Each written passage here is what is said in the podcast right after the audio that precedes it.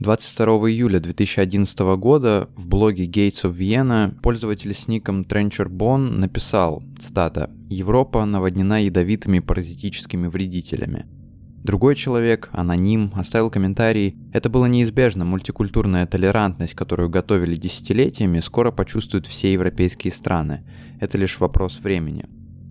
В этом блоге «Ворота Вены» или «Врата Вены» много постов и комментариев подобного содержания, а в шапке самого блога написано «Во время осады Вены в тысяча шестьсот восемьдесят третьем году ислам был готов захватить христианскую Европу.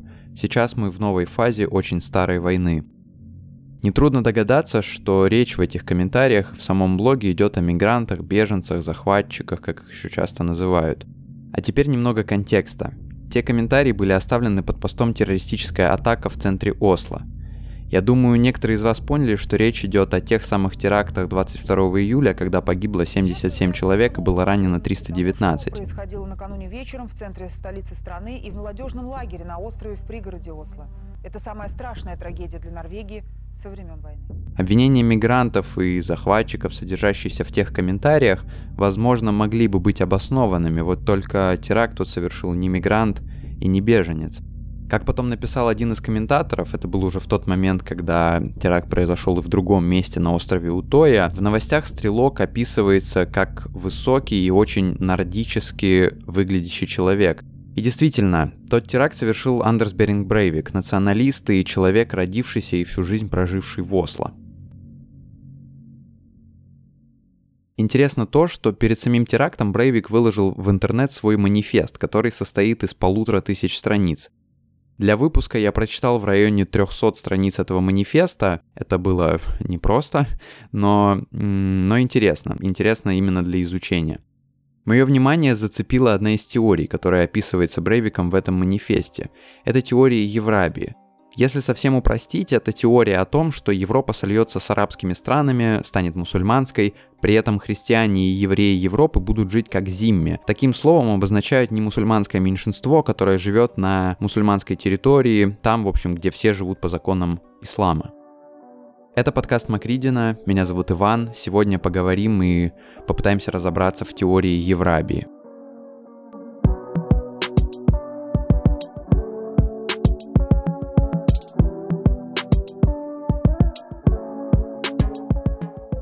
Исследователями эта теория, надо сказать, признана конспирологической. В издании Guardian в прошлом году выходил такой большой текст с названием «Миф Еврабии. Как ультраправая конспирологическая теория стала мейнстримной». О том, что теория на самом деле довольно популярна и мейнстримна, ее популярность растет с каждым годом, я расскажу чуть позже. А пока в целом из... исходя из определения теории заговора, да, можно понять, является ли теория Еврабии таковой. Там встречается такая отсылка к элитам, что вот где-то в правительстве Евросоюза сидят люди, которым выгодно это слияние Европы и арабских стран. Есть также некие тайные силы, которые влияют на ход этих событий и хотят получить власть над происходящим. Любой человек, который так или иначе изучает историю Брейвика и там, историю его радикализации, наверняка помнит про вдохновителя террориста, человека с ником Фьордман. Этот человек, Фьордман, много писал про Еврабию в блоге Gates of Vienna. Брейвик не раз говорил, что он вдохновлялся работами и текстами Фьордмана. А надо сказать, что отношения между Фьордманом и Брейвиком не заладились, потому что как только террорист упомянул о том, что он вдохновлялся Фьордманом и его деятельностью в интернете, а сам Фьордман сказал, что Брейвик ему как-то давно писал, но Брейвик показался ему, цитата, «скучным, как продавец пылесосов». Некоторые эксперты и исследователи Брейвика позже говорили, что Фьордман сказал так скорее из-за страха, потому что за ним тоже могли прийти, ну и, мол, сразу начал открещиваться. Возвращаясь к манифесту Брейвика. Теории Еврабии посвящено несколько глав этого манифеста, огроменного, не читайте на самом деле его, даже если найдете. Например, в части «Европа сгорает», и да, там много таких метафор. И вообще, если открыть манифест, такой вот пи ди эф с манифестом, и по поиску найти слово «Еврабия», можно увидеть, что оно там употребляется аж сто семьдесят четыре раза. И почти все эти разы в определенной степени перепечатка постов Фьордмана и других последователей теории Еврабии. Вот несколько мыслей из одного из таких главных постов, текстов Фьордмана на тему Еврабии. Пост этот, ну или текст, как угодно его называйте, он тоже громадный, на девяносто пять тысяч символов, и вообще, честно сказать, после изучения темы стало понятно, что такие ребята немного склонны к, простите, графомании. Ну так вот, некоторые мысли из этого текста.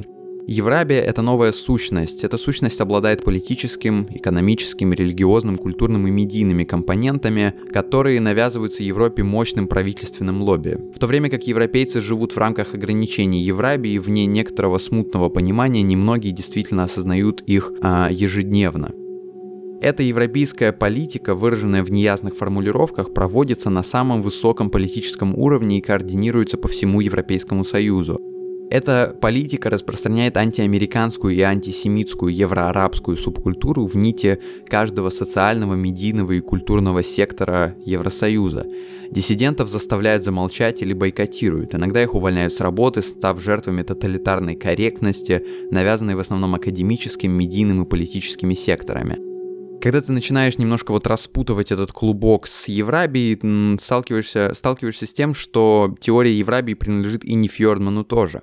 Блогер в своем тексте ссылается на женщину по имени Бат Йеор. Ее настоящее имя Жизель Литман. Она родилась в Египте, в еврейской семье. Она написала книгу «Еврабия». Когда книга эта вышла в две тысячи пятом году, она почти сразу же сделала автора или авторку э, знаменитой. Опять же, для понимания зачитаю вам некоторые цитаты из книги Бат Йеора «Еврабии», тем более, что написана она более качественным языком, чем, например, посты и манифесты террористов и просто ультраправых ребят. А вот что она пишет, цитата. «Это вопрос полной трансформации Европы, которая является результатом преднамеренной политики. Сейчас мы движемся к полному изменению в Европе, которая будет становиться все более и более исламизированной и станет политическим сателлитом арабского и мусульманского мира. Европейские лидеры приняли решение о союзе с арабским миром, посредством чего они обязались принять арабский и мусульманский подход, например, к Соединенным Штатам и Израилю. Это касается не только внешней политики, но и вопросов, затрагивающих европейское общество изнутри, таких как иммиграция, интеграция мигрантов и идея о том, что ислам является частью Европы. Европа находится под постоянной угрозой террора. Террор – это способ оказать давление на европейские страны, чтобы они постоянно подчинялись требованиям арабских представителей. Они требуют, например, чтобы Европа всегда выступала за палестинцев и против Израиля». Книга, еще раз, была написана в две тысячи пятом году, и с тех пор количество терактов, произошедших в Европе, к сожалению, выросло в десятки раз, и вы наверняка помните, как еще несколько лет назад в Европе постоянно происходили теракты, там прям просто неделя за неделей. Поэтому, ну, в случае с террором Бат Йеор, к сожалению, права скорее. Если немножко обратиться к истории, то можно заметить, что тесные связи с арабскими странами, как правило, были характерны для Франции. Об этом, о тесном союзе с арабскими странами говорил в том числе Шарль де Голль. Среди современных сторонников такого поворота был, например, президент, бывший президент Франции Николя Саркози. Он много делал и для Средиземноморского союза, он много ездил по арабским странам, выступал там, так или иначе, в общем, налаживал связи с арабскими миром. Все та же, кстати, Бат Йеор наша в израильской газете, в интервью израильской газете объясняла, что президент Франции Шарль де Голль, разочарованный потерей французских колоний в Африке и на Ближнем Востоке, а также ослаблением влияния Франции на международной арене, принял решение в шестидесятых годах создать стратегический альянс с арабским и мусульманским миром, чтобы конкурировать с господством США и Советского Союза. В современной Европе в общем и в частности во Франции идея того, что мусульмане готовятся захватить Европу или уже это сделали, популярна среди определенной части людей, в том числе ее продвигают разные политики. Опять же, я не хочу, чтобы это звучало, как будто я, ну знаете, что ли, подгоняю выбранную мной тему под современный мир и подгоняю такую конспирологическую теорию под реальные убеждения людей, но все-таки Еврабия — это ультраправая конспирологическая теория, а ультраправые в Европе существуют. Я думаю, некоторые из вас могут помнить про политика Марин Ле Пен. Она участвовала в президентских выборах во Франции в две тысячи двенадцатом и в две тысячи семнадцатом годах. А российскому человеку она известна прежде всего постоянным, ну, таким заигрыванием с Владимиром Путиным, поддержкой действий России в Крыму, Сирии, в Украине, поддержкой закона о запрете гей-пропаганды. Короче, она была таким редким э, пророссийским кандидатом, что ли, выступала против э, так называемой демонизации России. Но вот в обсуждении нашей темы, темы Еврабии, главное в ней то, что она как раз очень активно выступала против мультикультурализма, называла идею глобализации пагубной. Известна она еще и тем, что ее постоянно обвиняли в расизме э, из-за ее высказываний и даже пытались судить за разжигание расовой и религиозной ненависти. Нетрудно догадаться, что разжигала она по отношению к мигрантам и, в частности, к мусульманам, ну вообще в целом к приезжим людям из арабских стран и стран Ближнего Востока. Например, вот ее цитата «Мне очень жаль, но я напомню тем, кто любит распинаться о Второй мировой войне. Если уж говорить об оккупации, можно было бы сравнить это с нынешней ситуацией, потому что все это тоже оккупация территории». В истории с Мариной Ле Пен нам важно то, что она, выступая за все эти вещи, при этом на выборах разного уровня, и как кандидат в президенты, и как председатель партии «Национальный фронт», ультраправой партии, набирала довольно много голосов. Например, в две тысячи двенадцатом году на президентских выборах она набрала восемнадцать процентов голосов, сказав, что таким результатом она конкретно так пошатнула позиции сторонников того самого мультикультурализма. В две тысячи четырнадцатом году на выборах в Европейский парламент ее партия набрала аж двадцать пять процентов голосов, обогнав вообще всех и получив большинство. А в две тысячи семнадцатом году на новых президентских выборах, как часто у них выборы проходят, не правда ли, Марин Ле Пен набрала в первом туре двадцать один процент, прошла во второй тур и там набрала тридцать четыре процента, уступив нынешнему президенту Макрону. Такие результаты довольно в целом отчетливо показывают, что, во-первых, растет запрос на ультраправые идеи, и, во-вторых, хоть и косвенно, но подтверждает, что теория Еврабии, хоть и просто теория, и где-то с элементами конспирологии, но все-таки она довольно популярна. Справедливости ради, есть огромное количество людей, которые переживают по поводу большого количества мигрантов в их родных городах, и эти люди, я думаю, не знают ни про какую Еврабию. И я думаю, что у них э, и у кого-то, наверное, из вас есть такие же опасения или как минимум вопросы. И говорить, что вы просто верите в какую-то конспирологическую теорию, вообще забудьте о проблемах мигрантов, потому что такой проблемы нет, но это было бы как-то не слишком, что ли, конструктивно. Поэтому мне хотелось поговорить с человеком, который, собственно, понимает в миграционной политике Европейского Союза, который хорошо разбирается в современном кризисе Европы, и вообще немножко поговорить о мигрантах с такой более, что ли, научной и исследовательской точки зрения. Для этого я связался с Максимом Саморуковым, заместителем главного редактора Московского центра Карнеги. Максим, вот если говорить об экономических а, плюсах и минусах, какие плюсы и минусы от мигрантов в Евросоюзе? Определить экономические выгоды или невыгоду иммиграции очень сложно, потому что обычно такие исследования делаются в западных странах, куда идут разные очень потоки мигрантов. То есть э, в итоге какой-то такой bottom line, да, вот конечный итог, конечно, всегда получается, что миграция это выгодно. Что, в принципе, приезжают люди молодые, активные, которые начинают жизнь там, ну, почти с нуля. Они будут покупать квартиру себе, жилье какое-то, мебель. То есть их и потребительская способность гигантская. И работать они готовы много, потому, потому что не избалованы. Они, они не от хорошей жизни обычно уехали. Они, скорее всего, там, родят детей, улучшат демографическую ситуацию, еще и налогов заплатят, и работать, скорее всего, будут дешевле. Поэтому общий итог от миграции почти в любой там, европейской стране, раз уж мы про Европу говорим, в любой западноевропейской стране общий итог от миграции всегда положительный. Что э, тех, кто сидит на пособиях, все равно э, на эти пособия денег уходит меньше, чем э, э, налоги, которые платят те, кто работает из мигрантов. Если смотреть, разбивать более подробно, да, чего обычно стараются не делать из соображений корректности, то тут всегда возникают вопросы, получится ли по каждому конкретному потоку такой же общий итог. Здесь важно отметить то, что в Западной Европе существует два больших типа мигрантов. Мигранты из Восточной Европы и мигранты из стран третьего мира. Восточные европейцы приезжают и, как правило, уже имеют какое-то представление о том, где они будут работать, у них есть образование, полученное в их родной стране, они в целом готовы работать, нанять их при этом дешевле, они также платят налоги. А значительная часть мигрантов из стран третьего мира, в том числе из арабских стран, попадает в Европу в качестве беженцев. И уровень их образования, квалификации. И даже просто знание языка той страны, куда они попали, он очень часто не предполагает вообще никакой активной работы. Когда я читал про попытки европейцев отрегулировать миграционные потоки, ну так или иначе их отрегулировать, я сталкивался с тем, что ну, большая часть этих попыток, она заканчивалась неудачей. Мигранты начали кучковаться в отдельных районах, куда коренному жителю, европейцу, в отдельных случаях лучше даже не соваться. И не совсем понятно, что с этим делать. Ну, вернее, мне не совсем понятно. Вопрос же, проблема не в том, что они кучкуются, а, а чем они занимаются после того, как они скучковались.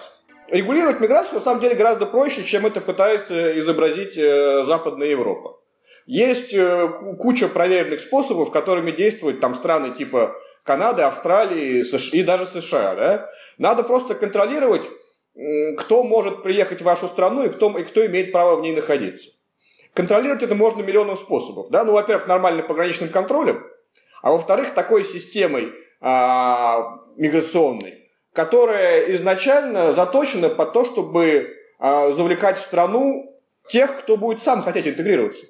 Понимаете? Не надо вот, вот навязывание интеграции, что люди не хотят интегрироваться, давайте им навяжем интеграцию, и все равно у нас не получается. Мы уж там не знаем, что придумать, как бы их интегрировать.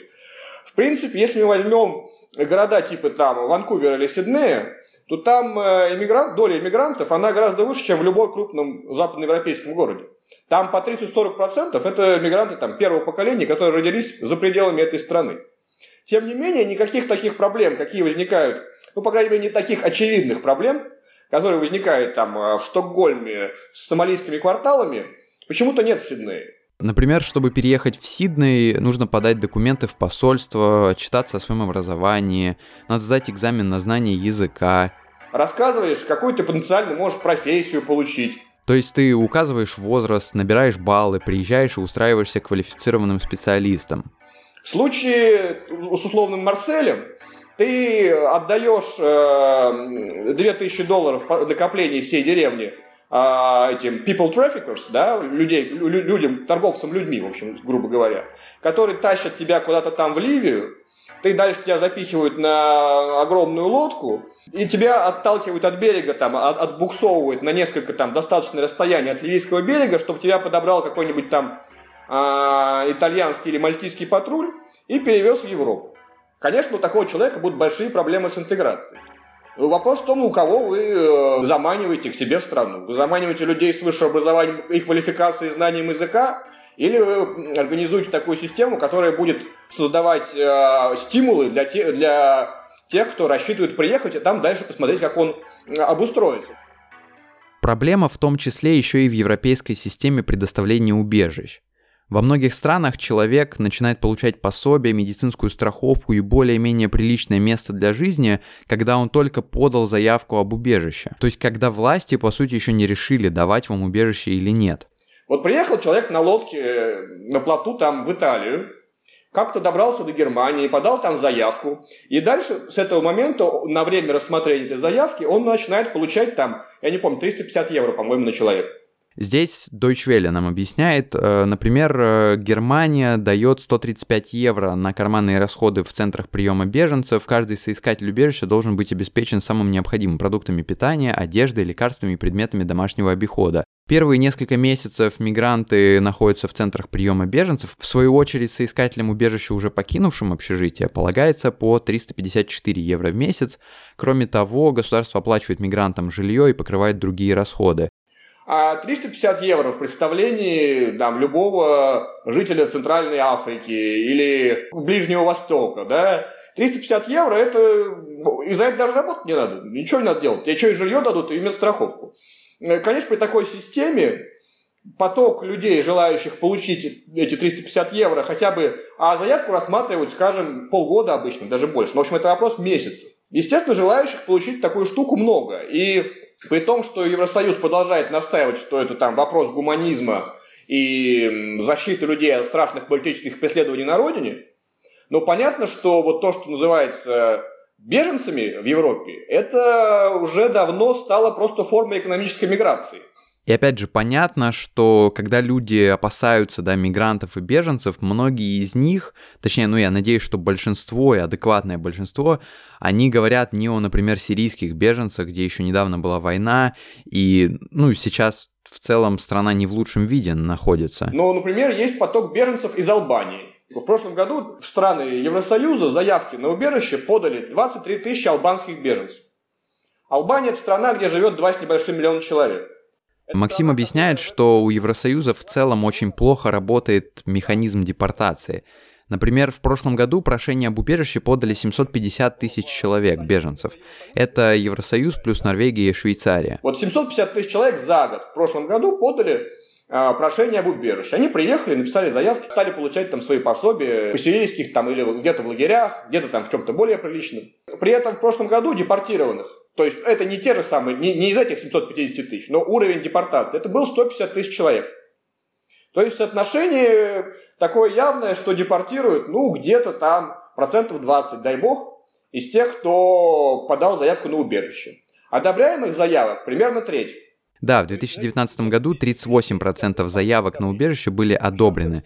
Это статистика по тем, кто в первый раз подавался на предоставление убежища. Таких из семьсот тысяч было примерно шестьсот двенадцать тысяч, то есть почти абсолютное большинство. Большая часть этих заявок поступила от граждан Сирии, Афганистана и Венесуэлы. А в основном люди ехали в Германию, Францию и Испанию. Когда я читал при подготовке к выпуску разные статьи и исследования на эту тему, я заметил, что вот отношение к беженцам, мигрантам и таком слиянии в Еврабию, если хотите, опять же, если немножко это все объединять, я заметил, что это в том числе во многом и политический вопрос тоже. То есть, например, люди, поддерживающие теорию Еврабии, это ультраправые, и, как это часто бывает, в такие моменты общественное мнение сильно поляризуется. И если ты веришь в теорию Еврабии и не поддерживаешь это слияние, то ты как бы принимаешь и все остальные убеждения, которые присущи ультраправым. В том числе я рассказывал об этом, когда говорил про Марин Ле Пен.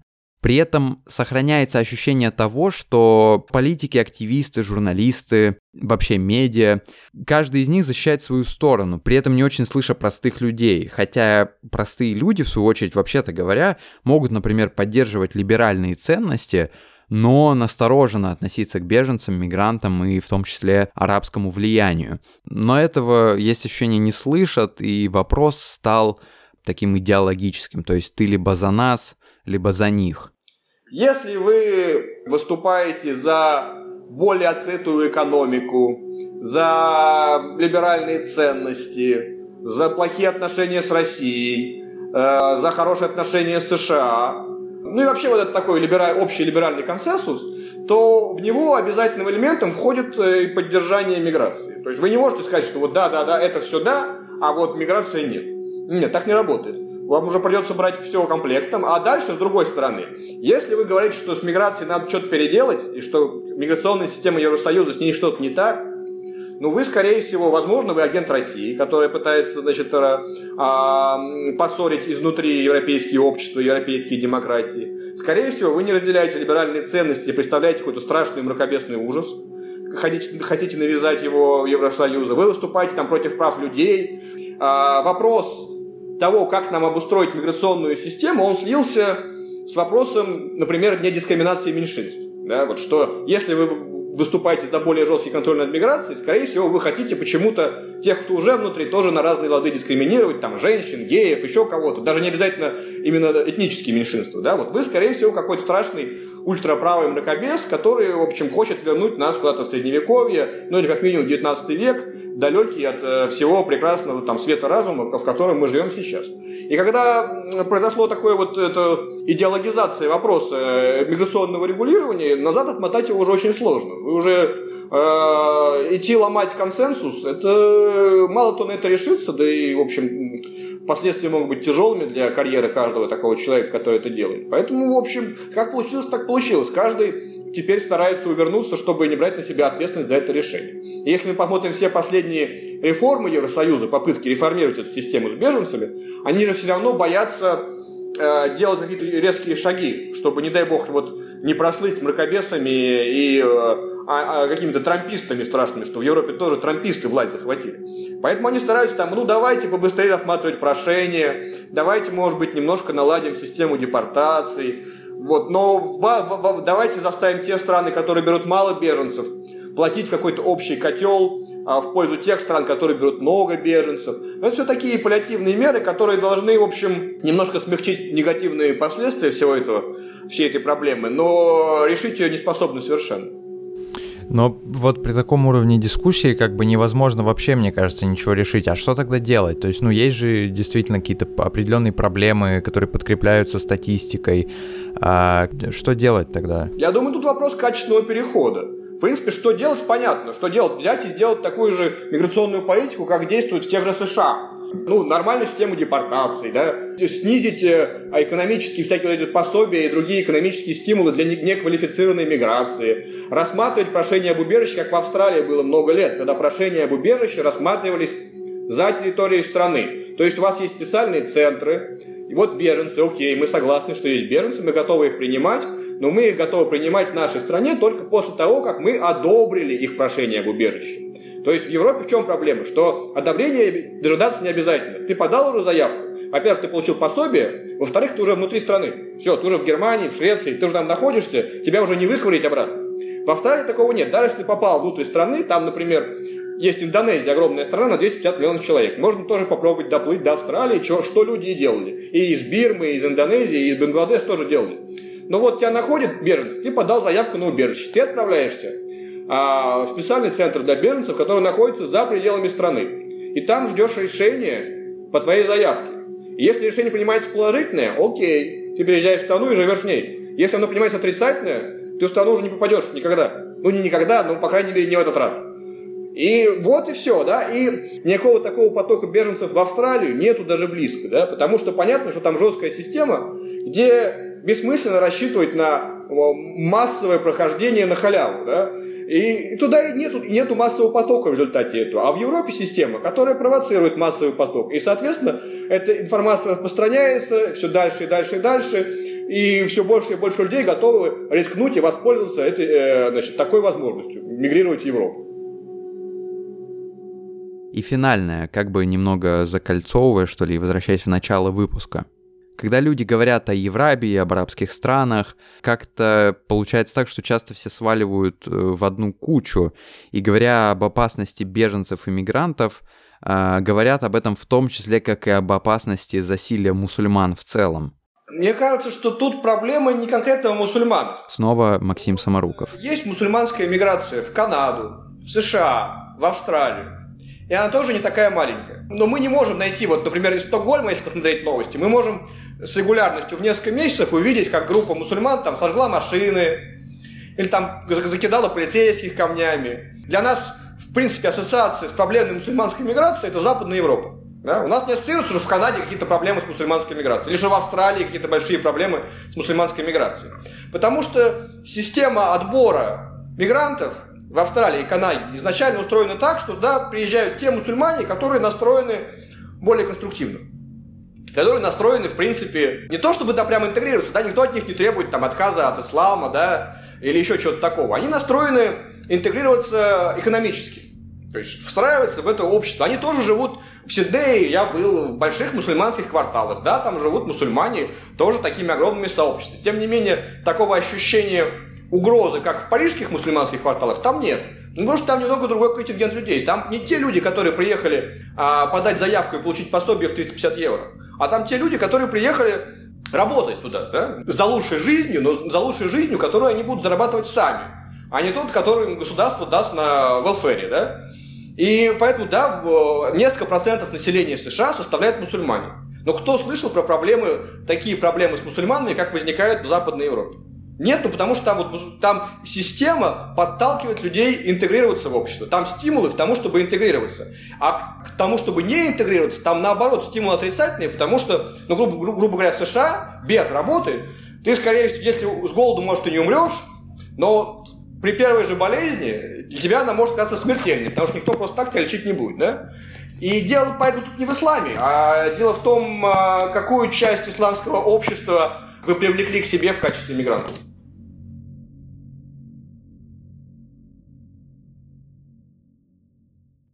Спасибо, что послушали выпуск до конца. Как всегда, полное интервью со всеми экспертами доступно на моей странице на сервисе Patreon. Меня там найти очень просто. patreon точка com слэш макридин латинскими буквами все. А с Максимом Саморуковым полное интервью тоже там хранится. Я его туда выложу в течение пары дней после выхода этого выпуска. Подписывайтесь на меня в Инстаграме, отмечайте меня в историях, как вы слушаете подкаст. Я все к себе обязательно репощу, отправляю вам сердечки, говорю спасибо и все такое.